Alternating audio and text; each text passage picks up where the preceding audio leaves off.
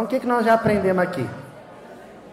Primeiro, temos que conhecer o contexto, a história, a cultura, a geografia dos povos da antiguidade, tanto da antiguidade oriental quanto da antiguidade ocidental, que é o cenário onde essa história toda aconteceu. Segundo, conhecer o texto, ler a Bíblia, conhecer os fundamentos do idioma bíblico, grego, hebraico, aramaico, conhecer os livros, isso é conhecer o texto.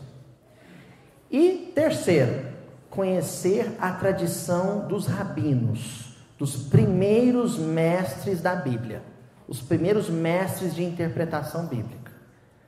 É, e a gente viu o Talmud, Targum e o Zoar. Precisa conhecer essas obras em si? Não, porque ninguém aqui vai virar rabino, ninguém vai virar doutor em teologia. O que a gente precisa é saber do que se trata. E às vezes, naquilo que for possível, reconhecer um ensinamento ou outro, que alguma contribuição ou outra que eles trouxeram. Então, isso é o que a gente viu até agora, tá bom? Só que o mais importante vem ainda estar por vir. Porque a maior herança dessa tradição rabínica não foi em si só o conteúdo deixado, mas a metodologia. Sabe aquela história do dar o peixe ou dar a rede ou a vara para pescar? O que é o mais importante? Né? Então, o mais importante é a gente fazer a seguinte pergunta: esses mestres da antiguidade, o Gamaliel, por exemplo, o que que ele ensinou para o Paulo, quando ainda era Saulo, o pequeno Saulo? O que que o Gamaliel ensinou para Saulo? De substancial? Doutrina? Não. Ele ensinou uma metodologia ensinou também que depois, quando Saulo se converte ao cristianismo e passa a ter em mãos os escritos de Levi, os primeiros manuscritos de Levi, ele vai pegar essa metodologia e vai aplicar isso ao Novo Testamento. E o fruto primoroso disso é o maior comentário teológico do livro de Mateus que se tem notícia. Sabe qual é? as cartas de Paulo. Então, até então, só existia um livro, um registro, ainda era manuscrito, era do proto-evangelho de Mateus. E o melhor comentário sobre a vida de Jesus, que se tem notícia até hoje, insuperável, são as cartas de Paulo. Fruto de uma metodologia aplicada. Então, o que Paulo faz nas epístolas, gente, é um show, um show de hermenêutica exegese bíblica. Ele vai lá em Abraão, ele vai em Gênesis, vai em Êxodo, ele brinca. E o mais importante, tudo de memória. Paulo não ficava com pilhas, sabe? O homem tinha um HD que não senhora. Então ele brincava, fruto de uma metodologia muito precisa, de um método. Agora eu vou passar para vocês qual que era esse método tão primoroso, tão preciso, que a gente ainda pode mantê-lo atualizado e, e, e usá-lo nos dias de hoje. Vamos lá? Basicamente, a metodologia desses rabinos da antiguidade é definida através de um acróstico, que é Pardes. Pardes. P-A-R-D-E-S. Pardes. São iniciais de quatro palavrinhas hebraicas. Eu vou falar essas palavrinhas hebraicas, mas não precisa ninguém memorizar, guardar isso, tá? Não precisa nem. Só que eu acho importante passar o nome original, né? Primeiro é o pshat. O que é o pshat? É a interpretação literal. Você pega o texto bíblico. Primeira coisa, tem que ler, e por isso eu disse o importante de ler com romance como literatura. O que está dizendo aqui? Que Jesus iria para Jerusalém, tinha vários caminhos, mas ele escolheu atravessar pela Samaria. Pronto. Isso é chato. É o um entendimento literal. Não é literário. É diferente. É o um entendimento literal. É o básico. Se você não entender o básico, o que está sendo dito, o que está escrito, o que está escrito aí? É isso? Está dizendo que Jesus ia sair de da Galiléia e até Jerusalém e que o caminho que ele escolheu era atravessar pela Samaria. Capítulo 10 em diante, lá do Evangelho de Lucas. Isso é Pshat. Então, primeiro conhecimento, primeiro nível de interpretação. Esse é o ponto. Os rabinos, eles entendiam que a interpretação tem que ser feita em camadas de aprofundamento. Passo a passo, degrau por degrau. Não pode ser de uma vez. Nada que é afoito presta, gente. Nada, sabe que é de impulso. Impulso é um perigo. Tem que respeitar as fases, as etapas. E a primeira etapa é você conhecer o livro, conhecer o texto. Conhecer o texto. Aí em seguida vem a segunda camada, a segunda fase, a segunda etapa interpretativa, que é o remes. O que é o remes? É em Minas. Minas ajuda a entender essas coisas. É o parpite. Entendeu? O Guimarães Rosa, meu conterrâneo, ele definiu isso muito bem lá no Grande Sertão Veredas, através do sertanejo Riobaldo. O Riobaldo dizia assim: Eu quase que nada não sei, mas eu desconfio de muita coisa. O remes é o desconfiar. É que depois que você lê o livro, você fala assim: olha, eu não tenho muita certeza, não, mas eu acho que Jesus está querendo dizer mais que isso. E eu acho que ele está dando a entender, o mineiro dá, a entender, né? Está dando a entender que é isso também. Então o remes é a dica alegórica. Agora eu vou falar de forma técnica. A dica alegórica é uma dica, ou seja, uma hipótese figurativa. Certo? Assim, a famosa passagem do grão de mostarda. Não estou me referindo a em que Jesus compara o grão de mostarda à fé. Não é essa. É aquele que ele compara o grão de mostarda ao reino de Deus. Então ele diz assim: o reino de Deus é como um grão de mostarda que depois de plantado e cuidado, vira uma árvore onde os passarinhos vêm fazer ninho nelas. Isso é, primeiro, pshat. Jesus está falando de uma semente que cresce e vira árvore. Só que quem conhece o contexto vai falar, mas espera aí, esse grão de mostarda nem é o menor grão, nem é a menor semente, e também não vira essa árvore toda que Jesus está dizendo, não. Aí é, você já entrou no remes. Então ele está querendo dizer uma outra coisa. Acontece que a palavra em hebraico para semente também serve para descendência, linhagem. Entendeu? Aí você fala, olha, qual que é a semente, a descendência mais famosa que se fala em Israel? a de Abraão. Então, no começo era uma tribo, um grupo pequeno, que foi crescendo e se tornou uma nação espiritual. Todos os espíritos que na terra seguem uma linhagem de compreensão espiritual que se originou lá em Abraão, com a crença no Deus único e imaterial e espiritual, é descendência, é semente de Abraão. E se tornou uma nação tão grande que hoje outros povos se abrigam nos galhos dessa nação. Isso é Remes. Mas é um parpite. Você fala, olha, eu acho que ele está falando é de nações, é de povos, é de espírito, de corações. É o Remes. Aloísio, e como é que faz para ter certeza que o parpite é, é certeiro? Aí você vai para um terceiro nível de interpretação, que é o drash. De onde vem a palavrinha midrash.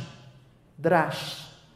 Drash, grosso modo, é pesquisa. Gente, nós estamos falando basicamente de academia, nós estamos numa cidade universitária, USP e UFSCar, não é? Primeiro você elabora uma hipótese, não é isso? Doutores, mestres, mestrandos, Você elabora uma hipótese. Depois o que você tem que fazer? Pesquisa. Aí você vai pesquisar. E um método de pesquisa que era ensinado por esses rabinos aos seus discípulos, eles chamavam de drash, que consiste basicamente em associações. A regra é simples, ensinada pelo mestre de Iléu, avô de Gamaliel. A Bíblia interpreta a própria Bíblia. A Tanar interpreta a própria Tanar. Então você começa a fazer a chamada referência cruzada. E faz isso através de um processo que eles chamavam de rarizar. Ficou famoso por causa do livro do, do, do Haroldo, o Parábolas, Texto em Contexto. É o colar de pérolas. Você pega um trecho de um livro e vai juntar com um trecho de outro livro, com um trecho de outro livro, com um trecho de outro livro, todos tratando da mesma temática. Entendeu? Então você quer falar, por exemplo, de amor em família. Então você pega um trecho lá em Gênesis, você casa com um trecho de um profeta, vai alinhavar isso ao trecho de, do livro de Reis, isso na tradição do Antigo Testamento. Só que Paulo pegou e estendeu isso ao Novo Testamento. Então, lá em Romanos, por exemplo, quando Paulo vai falar sobre Jesus, ele começa lá em Abraão e vai alinhavando, bordando um fragmento no outro fragmento, todos tratando de um mesmo tema, formando um colar. Agora, o bonito é o que eu vou dizer para vocês. Por que, que eles escolheram o exemplo do colar de pérolas? Primeiro, colar de pérolas, porque ele é feito de fragmentos. Cada pérola é um fragmento. E é colar porque ele vai no pescoço. Olha o que, que esses rabinos ensinavam. Na compreensão da lei de Deus, o que é mais importante, o cérebro ou o coração? Pescoço. O pescoço? É, o pescoço. Porque o pescoço é o que faz a ligação, a união entre cognitivo e sensibilidade, o emocional. Entre cérebro e coração, entre mente e sentimento. É o pescoço. Então, a compreensão da lei de Deus tem que estar ornando, embelezando o pescoço. É a parte mais importante. Porque não é nem um extremo, nem o outro. É a harmonia entre as duas coisas. É a harizá, é o colar de pérolas. E você faz isso unindo uma coisa a outra. Eu não vou nem ficar explicando muito o que é o drash, ou midrash, porque agora mesmo eu vou fazer o prático, vou ensinar para vocês, vou fazer aqui e vocês vão ver como é que funciona, tá bom? O último nível, aí o sujeito conseguiu fazer o midrash, ele conhece todos os livros, e então vocês viram que para fazer esse colar de pérolas você tem que conhecer todos os livros. E dá para aplicar a técnica até na doutrina espírita. Então eu vou montar um estudo para vocês daqui a pouco, Espero que dê tempo. Que a fome de vocês deixa. Então vou fazer um, um, uma rarizar pegando do Velho Testamento, da Torá, passando pelo profeta, depois Novo Testamento, cartas de Paulo, obra básica e psicografia de Emmanuel, através do Chico Xavier. Nós vamos fazer a rarizar. Você vai unir as três revelações. Certo? Mas daqui a pouco.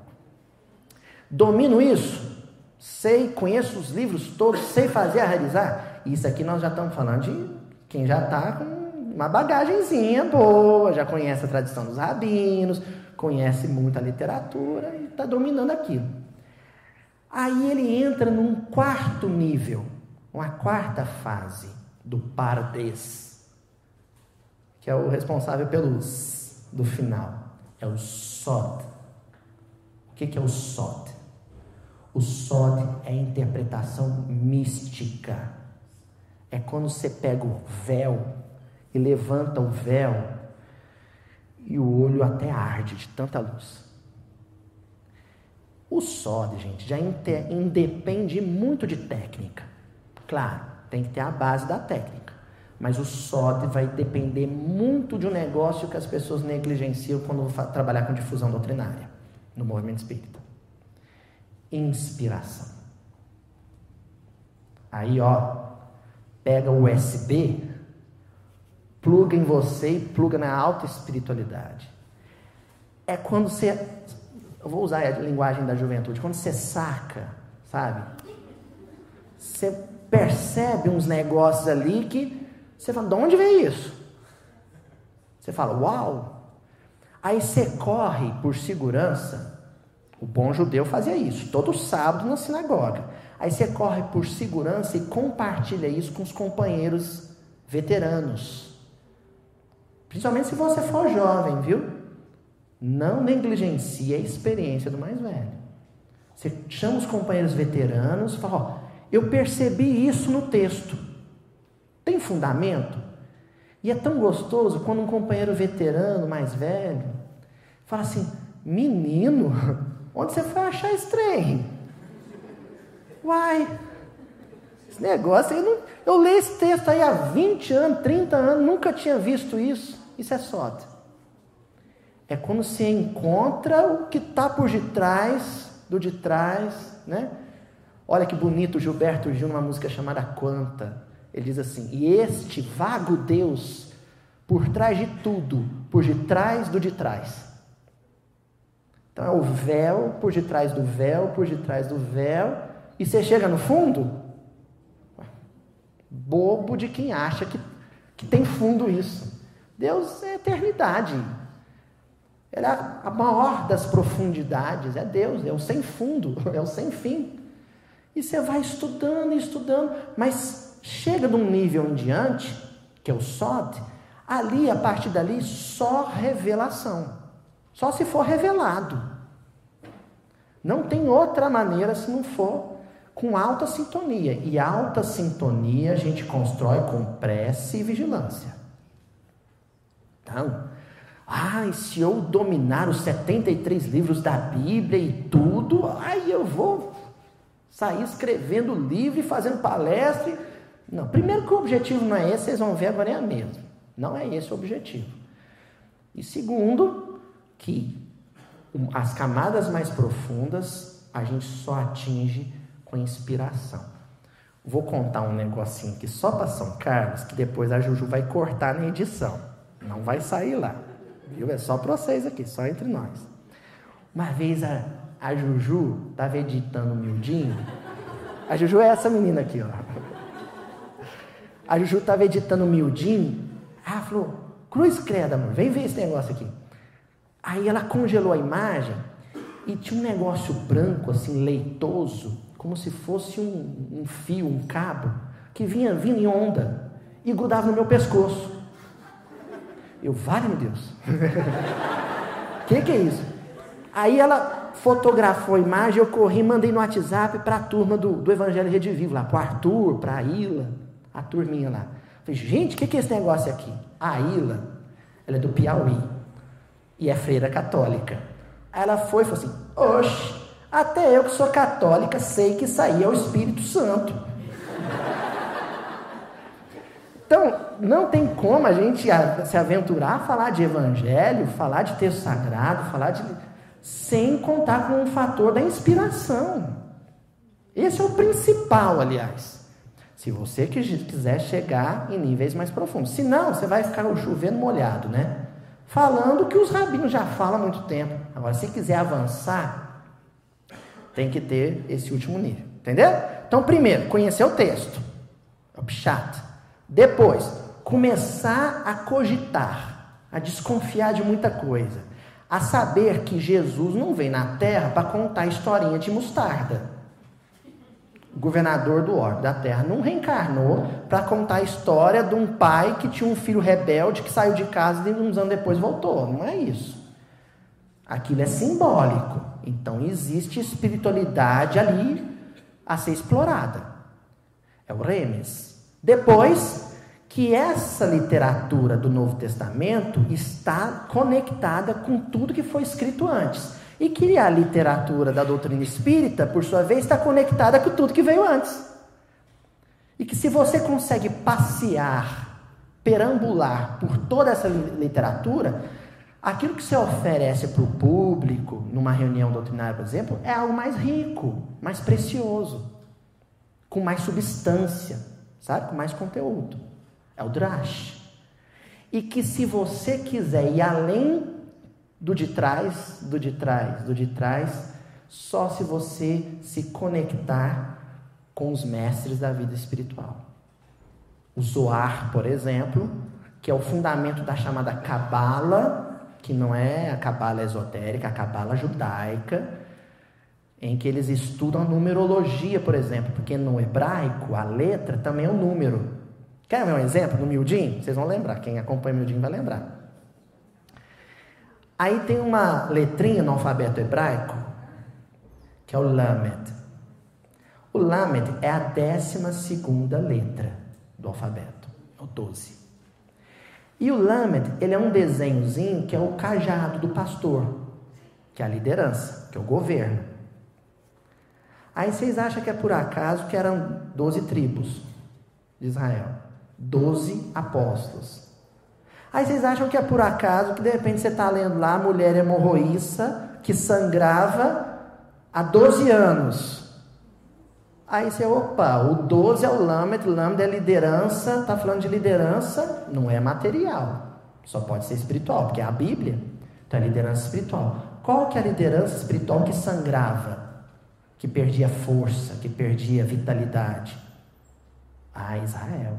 Então a passagem da mulher eborroíça, no nível pshat, fala de uma mulher que sangrava, mas no nível sod, fala de uma liderança espiritual que fracassou, que era Israel.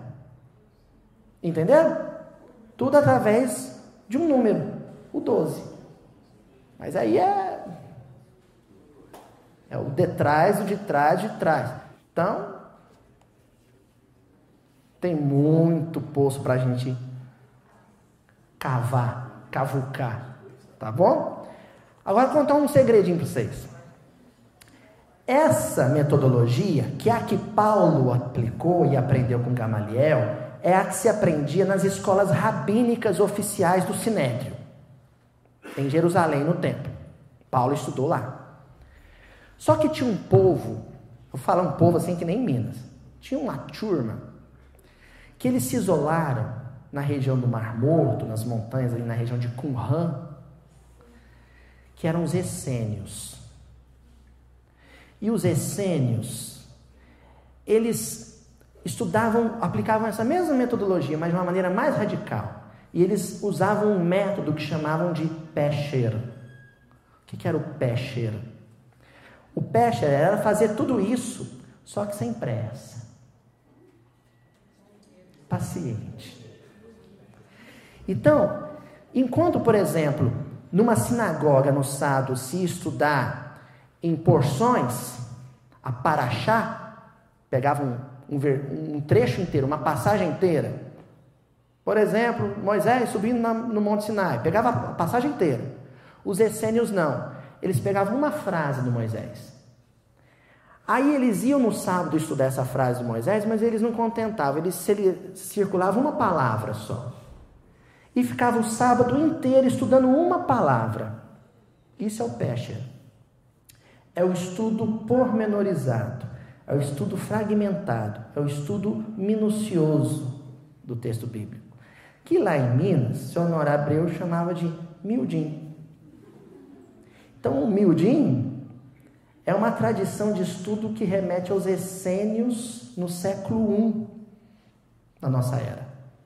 Uma tradição de dois mil anos de estudo. Alguns discípulos de Jesus tinham ligações com os essênios. Por exemplo, o discípulo teólogo, né, que era João. E João ele vai difundir em Éfeso essa, tra essa tradição. Na Ásia Menor, essa tradição. Ele tem um discípulo, por exemplo, Policarpo de Esmirna, que depois vai ser mestre de Nestório, no livro 50 anos depois. Então, Nestório ele aprendeu com Policarpo de Esmirna, que aprendeu com João Evangelista, que aprendeu com os essênios, a estudar o Evangelho assim, de uma maneira fragmentada. Na época não existia versículo, hoje seria estudar versículo por versículo. E quem que é o Nestório mesmo? Hã? Emmanuel. Então a coleção Fonte Viva, né, e essa coleção recopilada pela FEB, em que o Emmanuel pega um versículo e disserta sobre um versículo, é uma técnica que ele trouxe durante os últimos séculos da tradição rabínica, mas entre os essênios. Humildinho, gente, é velho. Mas é velho, é velho. Agora tá no YouTube, né? E tudo que vai para a internet parece que inventou agora. Mas esse é antigo. Senhor Abreu percebeu intuitivamente isso na década de 40, lá em Belo Horizonte. Conversou com o Chico, o Chico falou: É isso mesmo, meu filho. E ele começou a estudar. Mas antes do senhor Abreu, quem estudava isso na doutrina espírita era Allan Kardec. Eu vou falar disso agora. Agora nós vamos chegar onde eu queria chegar. Onde é que eu queria chegar? Me preocupa muito, muito, muito, muito que o pessoal empolgado com o fenômeno do seio, do Haroldo Dias e todo esse pessoal que está estudando Evangelho. Ai, vamos estudar a Bíblia, vamos estudar a Bíblia, então tem que virar judeu. Daqui a pouco tem gente fazendo circuncisão para ficar bem judeu mesmo. Porque aí, se eu ficar bem judeu, sabe? Aí eu vou ficar bom em estudar a Bíblia. Pelo amor de Deus, gente. Calma, muita calma nessa hora. A gente vai somando valores. Também tem muita coisa preciosa no budismo, muita coisa preciosa no, na tradição protestante, na tradição católica. A gente vai agregando valores. E Allan Kardec tinha plena consciência disso, porque era um homem de uma erudição sem par. Era um homem que conhecia a tradição judaica, que conhecia a tradição. A gente conversava agora, né? O Sanson da sociedade pareciense, famoso Sanson, está lá no céu inferno, ele era judeu, tinham muitos judeus na sociedade parisiense. Então, Kardec dialogava com essa tradição. Então é muito perigoso o pessoal se aventurar agora a fazer estudo bíblico na casa espírita sem base da codificação kardeciana. Então, a próxima dica que eu vou dar para vocês: estudar muito, muito, muito exaustivamente a obra legada por Allan Kardec pelos espíritos da codificação. Então, começa conhecendo muito de obra básica, o Pentateuco, os cinco livros da obra básica depois. Mas pelo amor de Deus, vocês não, vocês não vão estudar os rabinos antes de ter lido a revista espírita completa, não. Tá? A revista espírita completa. Completa. São 12 volumes.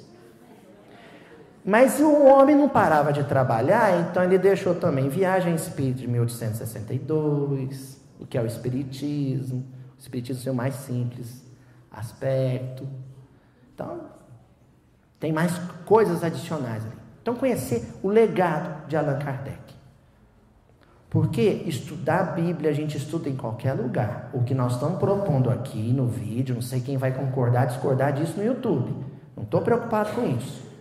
Mas o miudinho, o tal miudinho que o ser publica toda semana, é um estudo minucioso do Evangelho, das Escrituras, aliás, à luz da doutrina espírita.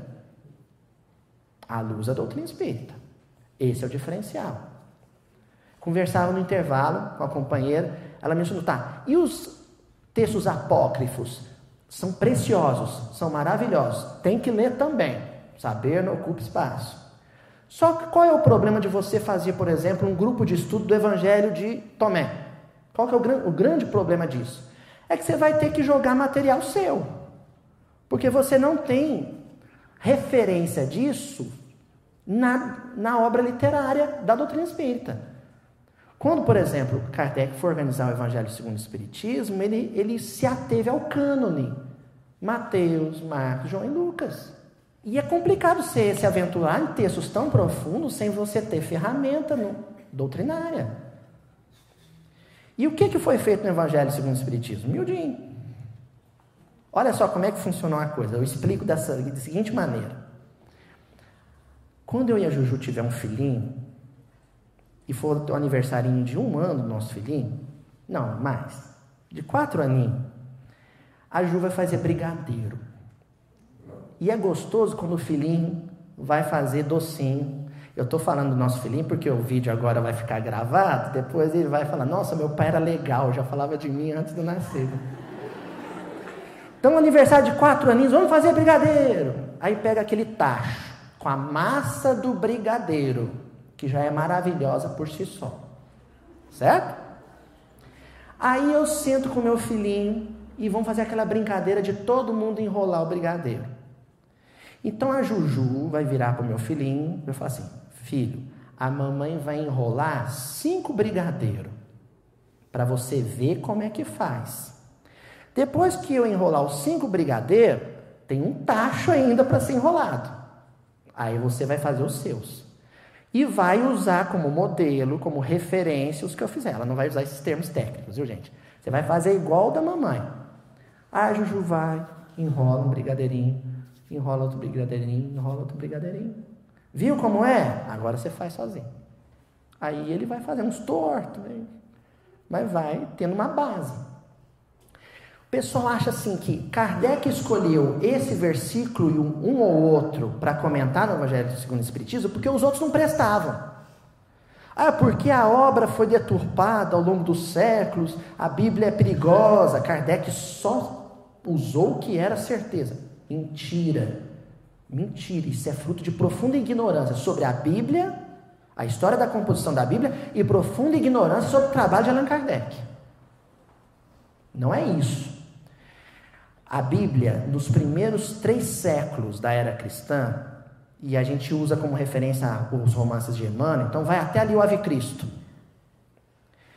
Só a elite, só o Dream Team espiritual encarnado na época é que fez compilação do texto bíblico, gente. Quando você pega Paulo e Estevão, quem é que está transcrevendo os escritos de, de Levi? Gamaliel, Paulo, Estevão, esse povo errava? Não. Eles faziam mais, eles adensavam.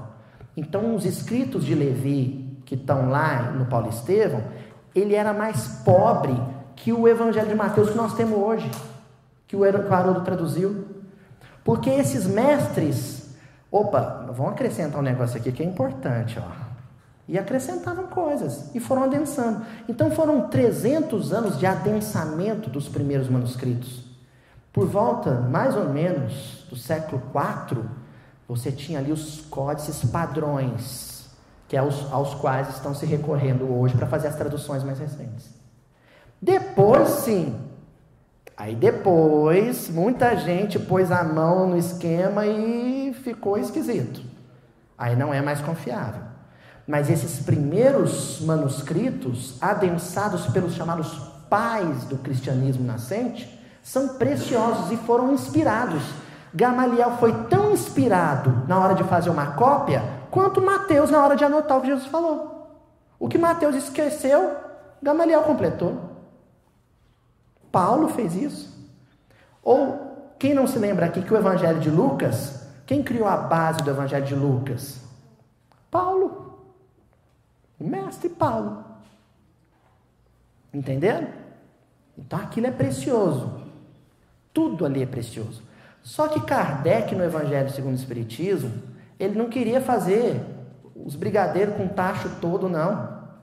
Ele só enrolou uns para ensinar como é que fazia. Ele e os espíritos.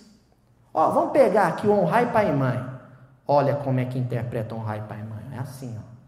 Kardec comenta nos textos dele, de autoria dele. Aí depois vem a dissertação dos espíritos. Os espíritos fazem a mesma coisa. Aprender como é que é? É assim, ó. Evangelho segundo o Espiritismo não é a Bíblia dos Espíritas. Evangelho segundo o Espiritismo é um livro de interpretação da Bíblia, um livro de teologia bíblica, só que onde os intérpretes são os Espíritos, da codificação. E ali é São Luís, né? Santo Agostinho, São João, os pais, né, os mestres. Então, assim, é aquela coisa assim, nossa, se vê um versículo da Bíblia, Bíblia interpretado pelo Haroldo já é bom, imagina interpretado pelo João Evangelista. João Evangelista interpretando o próprio Evangelho. Onde é que você vai encontrar isso? Só num livro. Evangelho segundo o Espiritismo.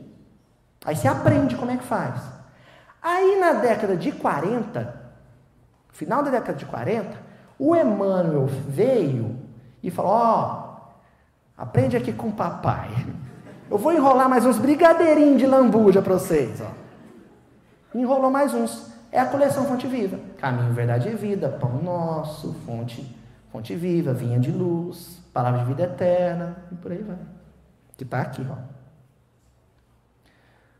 Cessou? Lógico que não. Aí vão montar NEP miudinha aí, meu filho. Vão enrolar brigadeiro, porque a obra que Cristo deixou, ela é imortal, ela é eterna. Nós temos serviço demais.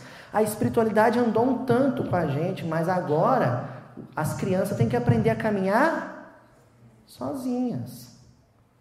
Mas nunca perdendo a referência, que é o trabalho que os espíritos nos deixaram, na obra kardeciana e na obra psicografada por Chico Xavier, sobretudo, com Emmanuel, com Humberto de Campos e com André Luiz, principalmente esses três. Claro, né, o Lúcio também e tal, mas esses três, André Luiz, aham, é que o pessoal, quando chega no final do nosso lar, tá tão empolgado com o ônibus que voa, sabe?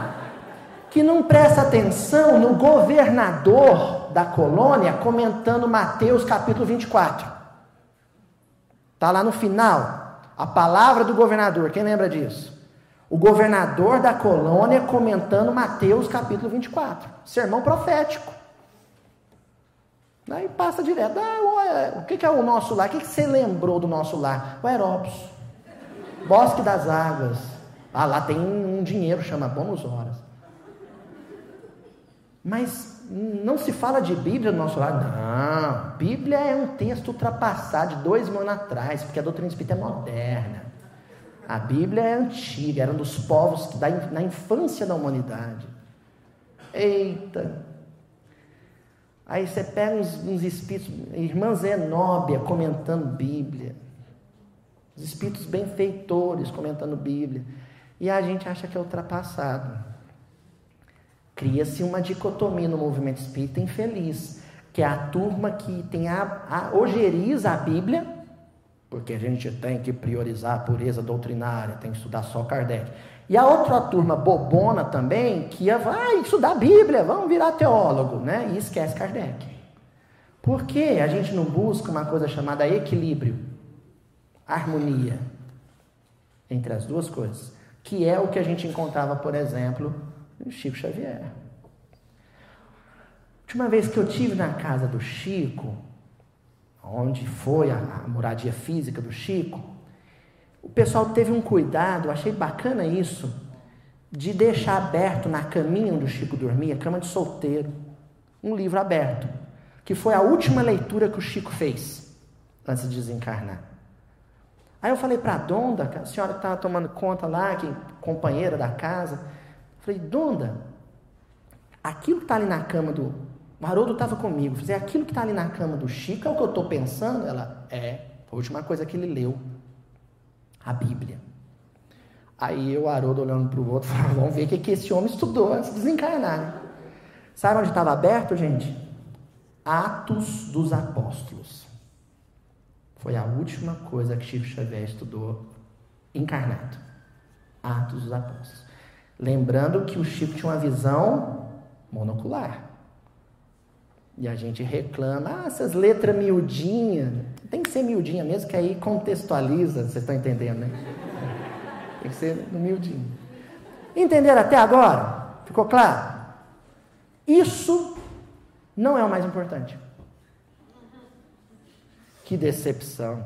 Vimos esse gordinho falar até agora para falar que isso tudo que ele falou não é importante. Não é o mais importante. Isso é tirar a letra da letra. E isso é hermenêutica. O que a gente fez até agora, 10 e 15 da manhã, é isso mesmo? 11 e 15 da manhã, o que a gente fez até agora é como fazer uma interpretação da Bíblia à luz da doutrina espírita de forma segura. Mas isso é tirar a letra da letra. ninguém reencarnou para fazer isso, gente. Ninguém reencarnou para fazer isso. Eu não reencarnei para fazer isso, o Haroldo não reencarnou para fazer isso, o Arthur não reencarnou para fazer isso, nem vocês. A gente faz isso para chegar num outro ponto, que é tirar o espírito da letra. E o que, que é tirar o espírito da letra? O que, que eu vou fazer agora? Eu vou fazer um midrash, maharizar, para vocês verem como é a técnica, mas não se preocupem só com a técnica. Eu quero que vocês se preocupem com o que vai ser dito aqui. O que vai ser dito agora, através de uma harizá, através de um midrash, o que vai ser dito aqui é o que é importante, é tirar o espírito da letra. Êxodo capítulo 19, versículo 8. Não tinha jeito de eu ir mais longe. Moisés. Êxodo capítulo 19, versículo 8. Então esse texto é estudado a, juntando a tradição oral com a tradição escrita há pelo menos 3 mil anos. Pelo menos 3 mil anos. Então todo o povo respondeu tudo o que Avé disse, nós o faremos. E Moisés relatou a Yahvé a palavra do povo. Estou falando em Yahvé, um judeu diria o Altíssimo, o Eterno, né? mas não tem importância. Então Moisés traz as tábuas, lê os mandamentos, é um contrato. Moisés ele era o advogado mediano as partes. Lê o contrato. Vocês viram isso aqui? Isso é a lei de Deus. Aí o povo responde.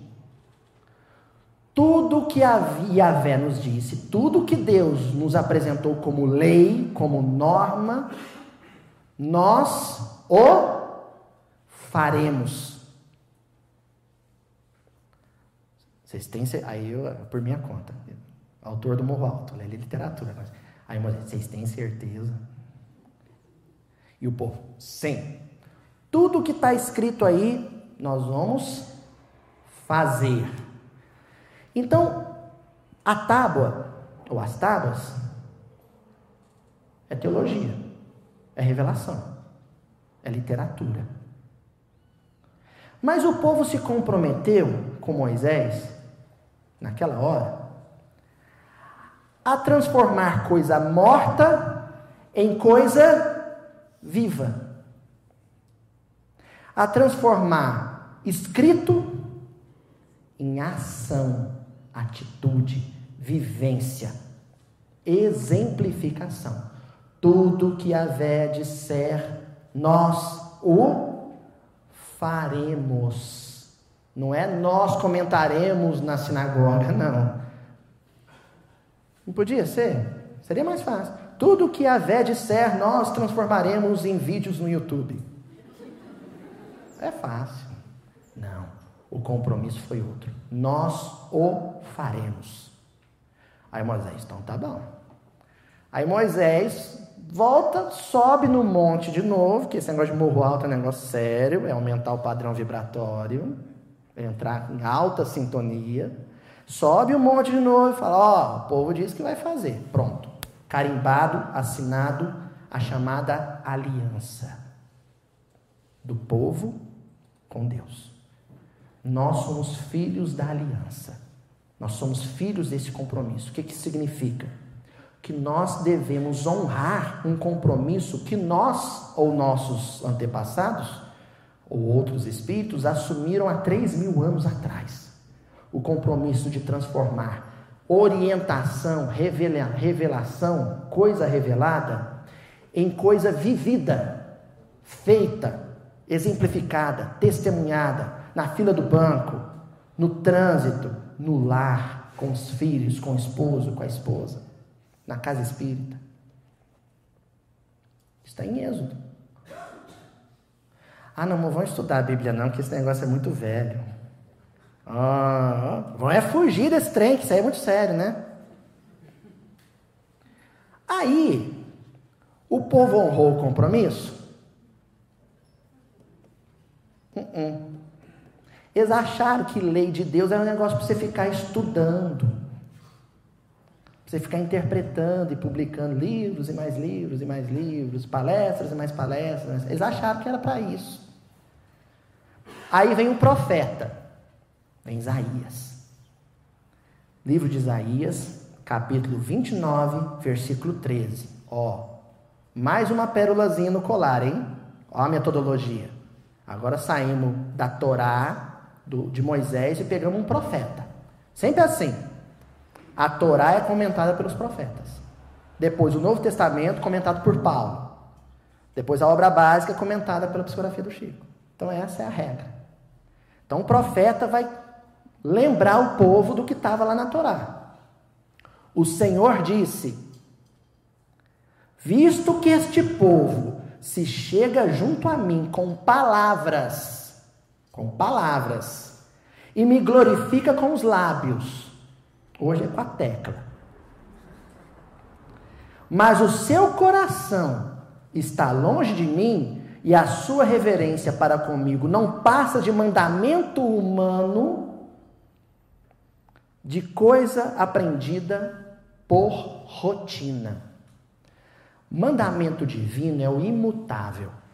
A lei de Deus é a mesma desde o início da criação do universo que a gente não sabe quando foi, e não interessa, não é para o nosso bico, e vai ser sempre. Ela é imutável. Agora, como os homens são mutáveis, os homens se aperfeiçoam, os mandamentos humanos se aperfeiçoam. Nós não podemos reger as nossas vidas só pautada em mandamentos humanos, porque eles são fluidos. Só o que é sólido é a lei de Deus. E aqui o profeta, como oráculo, está sendo instrumento para dizer para o povo: vocês criaram regras que vocês dizem serem inspiradas na lei divina e não são, e estão achando que viver a lei divina é isso, seguir convenções. Mas convenções são humanas vocês estão vivendo como homens segundo os homens e não segundo Deus. Cadê o compromisso do início? Cadê a aliança? Cadê o que vocês assumiram? A função do profeta era essa. Por isso que todo profeta era maltratado. Porque ele botava o dedo na ferida. A função do profeta é essa. É botar o dedo na ferida, o povo dizer, ai, Aí o profeta diz assim: doeu? Doeu, mas é para impedir que te aconteça coisa pior. Então, mesmo as palestras, a interpretação labial ou escrita, se não doer, sabe? Não cumpriu função. E se doer, qual que é a função de quem ouviu? Relembrar a aliança. Nós faremos tudo o que tem sido dito, ou tudo o que tem sido escrito. Adiantou com o profeta? Não adiantou. Mas a misericórdia divina é infinita. Aí, Jesus novinho, a mãe dele chama ele, fala, meu filho, vamos no casamento. Ah, vamos. Então, aonde é? Numa cidadezinha, chama Caná. Fica perto do lago, mas não é ao redor do lago. Vão lá em Caná. Aí está lá na festa, e aí a espiritualidade, sob o comando do maestro, que era um dos convívios, né? articula uma circunstância que imediatamente remete a Moisés e a aliança. Porque o primeiro ato mediúnico de Moisés, um efeito físico, para afugentar as forças escravizadoras do Faraó e libertar o povo, foi transformar as águas do Nilo em sangue. Não foi isso? Pôs o cajado lá e transformar as águas do Nilo em sangue. Aí Jesus fala: ah, então vai ser aqui mesmo. Acabou o vinho, traz água ao Nilo transforma a água em vinho. Vinho é sangue. Qual era a intenção de Jesus? Mostrar que ele era tinha superpoderes, era um mutante, né? Não. Aí você tem que ir no remes, o de trás, o de trás. Depois no, no drash, conectar com outras coisas. Olha só, quando Moisés fez isso, é porque Moisés tinha um compromisso de libertar o povo. Quando Jesus transformou água em vinho, qual que é o compromisso de Jesus? Libertar o povo do Egito? Não, de si mesmo. Que, aí é onde a pergunta: o que me escraviza, né? No meu caso, o que, que me escraviza por dentro? Não é o Egito. O que, que é? Dinheiro? Poder? Vaidade? O que, que me escraviza? Onde eu quero chegar? A próxima pérolazinha. João, capítulo 2, versículo 5. O povo vira para Maria e fala: Ô, oh, seu filho é meio doido. Ele tá, pegou uma água lá, diz que vai transformar em vinho. Sua mãe disse aos serventes: Fazei tudo quanto ele vos disser. Êxodo. O povo não prometeu isso? Tudo que Deus disser, nós o faremos. Maria vira e fala assim: tudo que ele disser, faça. Tudo que ele disser, faça. É transformar palavra, letra, em vida, espírito. Adiantou? Calma, calma, gente. Tem história aí. Paulo, né, não disse que é o maior comentarista do texto bíblico? Do Novo Testamento? Ah, essa aqui é clássica, hein? Essa aqui, quem falar que não conhece, não é fã da Legião Urbana. Hã? Primeira carta de Paulo aos Coríntios, capítulo 13, versículo 1. Ainda que eu falasse as línguas dos homens e dos anjos, ainda que eu falasse inspirado, com o que eu aprendi com os homens, ou com aquilo que veio do alto, e não tivesse a caridade, e caridade do grego, aí você tem que ir no grego, que é o ágape. A palavra original aqui era o ágape, que é o amor posto em prática. Caridade é isto, é o amor feito, o amor vivido. Seria como o bronze que soa, ou como o símbolo que tinha. Uma corda de violão vibrando. É só som. Se eu falo o que ele me disse, mas não faço o que ele me disse, eu sou um papagaio. Repetindo o que eu aprendi com os espíritos, o que eu aprendi com os rabinos, o que eu aprendi com os palestrantes espíritas, o que eu aprendi com Kardec. Repetindo. Palavra. Se não for feito. Por que, que chega Paulo e Estevão nas nossas mãos? Nas nossas mãos? como um desdobramento de Atos dos Apóstolos. Para que esse versículo das epístolas fizesse sentido. Porque aí em Paulo e Estevão você fala: olha, ele não só escreveu cartas apostolares, Paulo viveu o que escreveu. Ele viveu o que escreveu. Parou aí? Melhorou? Aí todo mundo ficou bonzinho. Não. Aí passa muito tempo. Eu vou, até vou pular um sujeito chamado Francisco de Assis.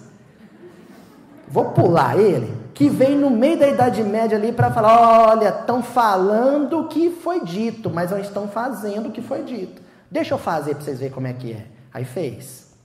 Nós vamos pular essa etapa, vamos direto para a terceira revelação. Obra kardeciana. Evangelho segundo o Espiritismo, capítulo 19, item 1. A fé sincera é empolgante e contagiosa. Comunica-se aos que não a tinham ou mesmo não desejariam tê-la. Então, tem uma palavrinha aqui que eu já selecionei. Diz que a fé sincera e fé fidelidade Fé é lembrar da aliança. Ela se comunica ao outro. Você fala sem falar. Você fala com exemplo. Você fala com ação. Entendeu? A fé sincera, a vivência sincera, ela fala por si só. Encontra palavras persuasivas que vão à alma. Palavras persuasivas. Palavras persuasivas são aquelas que são inarticuláveis. São aquelas que não saem da boca e nem saem do punho. São as mais persuasivas. Ao passo que a fé aparente, agora é outra fé, usa de palavras sonoras. Essa aqui. Que deixam frio e indiferente quem as escuta. Então, basicamente aqui, trocando em miúdos, os espíritos estão dizendo que a principal forma, o principal meio, o principal mecanismo de sensibilização através do evangelho não é a oratória e não é a literatura escrita.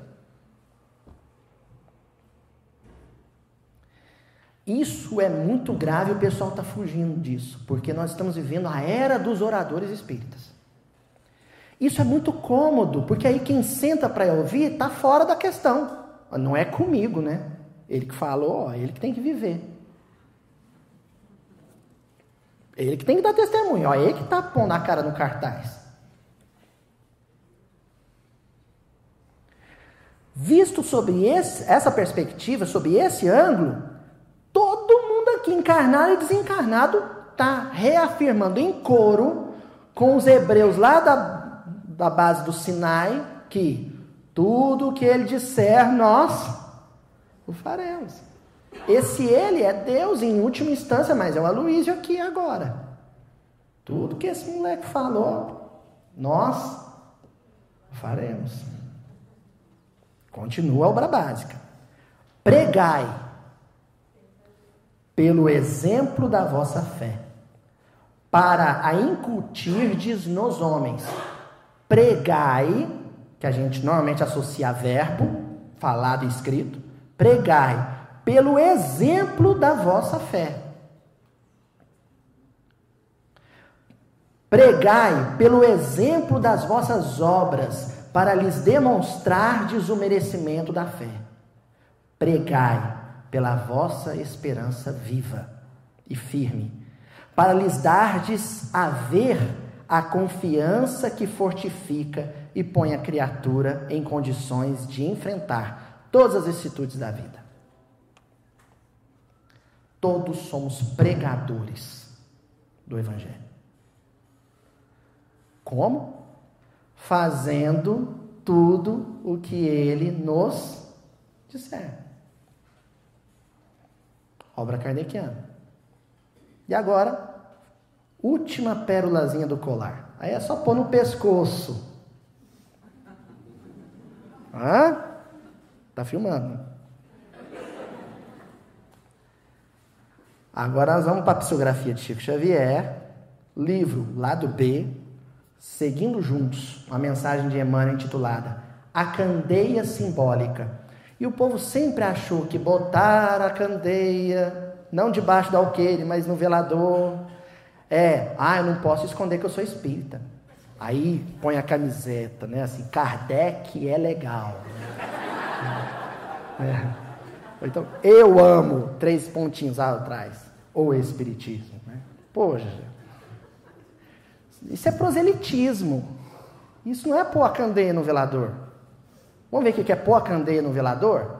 Pôr ela para brilhar alto? Sem dúvida, o Verbo Criador de luz é sempre o alicerce inamovível do bem. Não estou fazendo apologia antes, anti-pregação verbal escrita. Senão dou um tiro no pé, né? Aí ninguém mais vê o miudinho. Lógico que é importante. O Emmanuel está dizendo, sem dúvida, o verbo de luz, aquilo que se fala e escreve em torno, gravitando em torno das escrituras sagradas, e aí eu coloco a obra kardeciana como escritura sagrada, isso é de luz, é luminoso. A candeia do ensinamento evangélico, a candeia que fala na Bíblia, reporta-se essencialmente à nossa atitude. No entanto, a candeia do ensinamento evangélico reporta-se essencialmente à nossa atitude. Quando Jesus falou da candeia no velador, ele estava falando de outra coisa. Estava falando de fazer tudo que ele nos disser. Aqui, num evento desse, a gente acende a candeia no coração de cada um. E depois cada um vai pôr essa luz acesa aqui para iluminar o ambiente de trabalho, a via pública, o lar, a família. O exemplo será em todos os climas a linguagem mais convincente. Palavras do intérprete Emmanuel. O exemplo em todas as situações, em qualquer ambiente, será sempre a palavra mais convincente. Por nossos passos revelamos o próprio rumo. Aí nós vamos lá no, quando Jesus lava os pés dos discípulos. Né? Nível Pshat. Jesus lavou o pé dos discípulos. Nível Remes. Uai, mas ele encarnou só para fazer isso? Hum, tem coisa aí. Nível Drash. Aí você vai fazer outras conexões. É, Jesus diz: quem quiser vir após mim, segue-me. Segue-me caminhando, pondo o pé no mundo. Aí nível Sod. Opa, pé não é pé. Quando Pedro fala, o senhor não vai lavar meu pé, Jesus diz para ele: se eu não lavar o seu pé, você não tem comunhão comigo. Você não está vivendo como eu vivo. O que, que deve ser limpo, purificado? Hein? O pé? Pode chutar, gente. Coração. E coração representa o quê? Sentimento. Oh, cheio de rabino aqui agora. Purificar sentimento. Purificar o coração.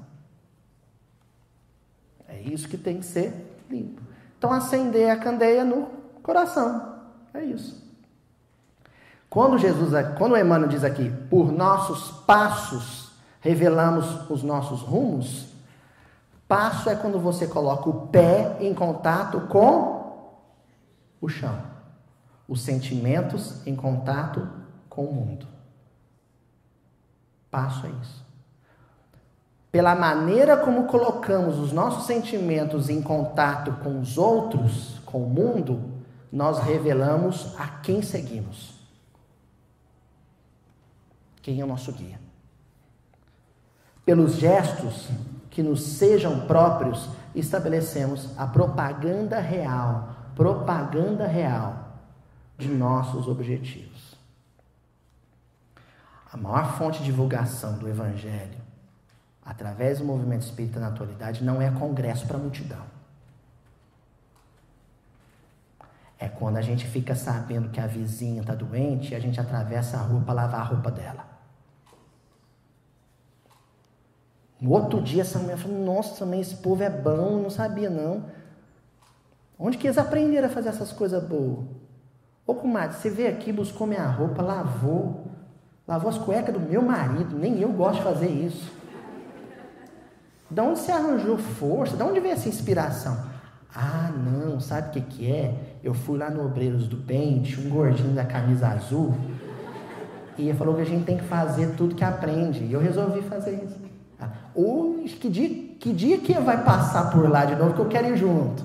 Então, o ano que vem, se o Arthur me chamar de novo, você está lotado.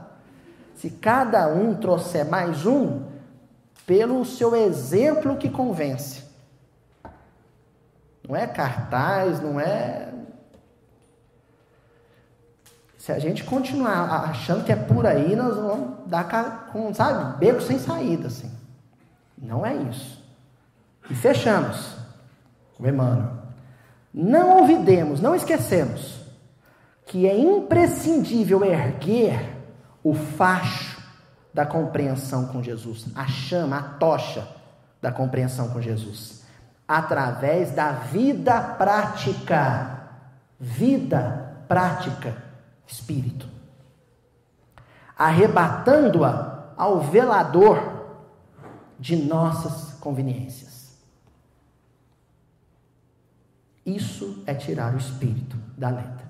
É usar todas essas técnicas dos rabinos. É ler todo o texto bíblico. É estudar toda a obra kardeciana, inclusive a revista espírita. É conhecer a fundo a obra de Chico Xavier. É montar grupos de estudo, INEP. E depois que fizer isso tudo, entender direitinho o que ele disse só isso. Porque quando a gente estuda intelectualmente o Evangelho, a gente tenta compreender com precisão o que deve ser feito. Agora, tirar o espírito da letra é fazer o que aprendeu. Só isso. Ele chega assim: me dá uma lista, porque eu vou na, na livraria comprar uma lista de tudo que eu tenho que saber para montar um grupo sobre Bíblia. Aí eu começo, eu sempre, é intencional, eu sempre começo a lista assim, os cinco livros da obra básica. Aí ele, não, não, não, mas esses eu já tenho. Aí eu pergunto, mas já estudou?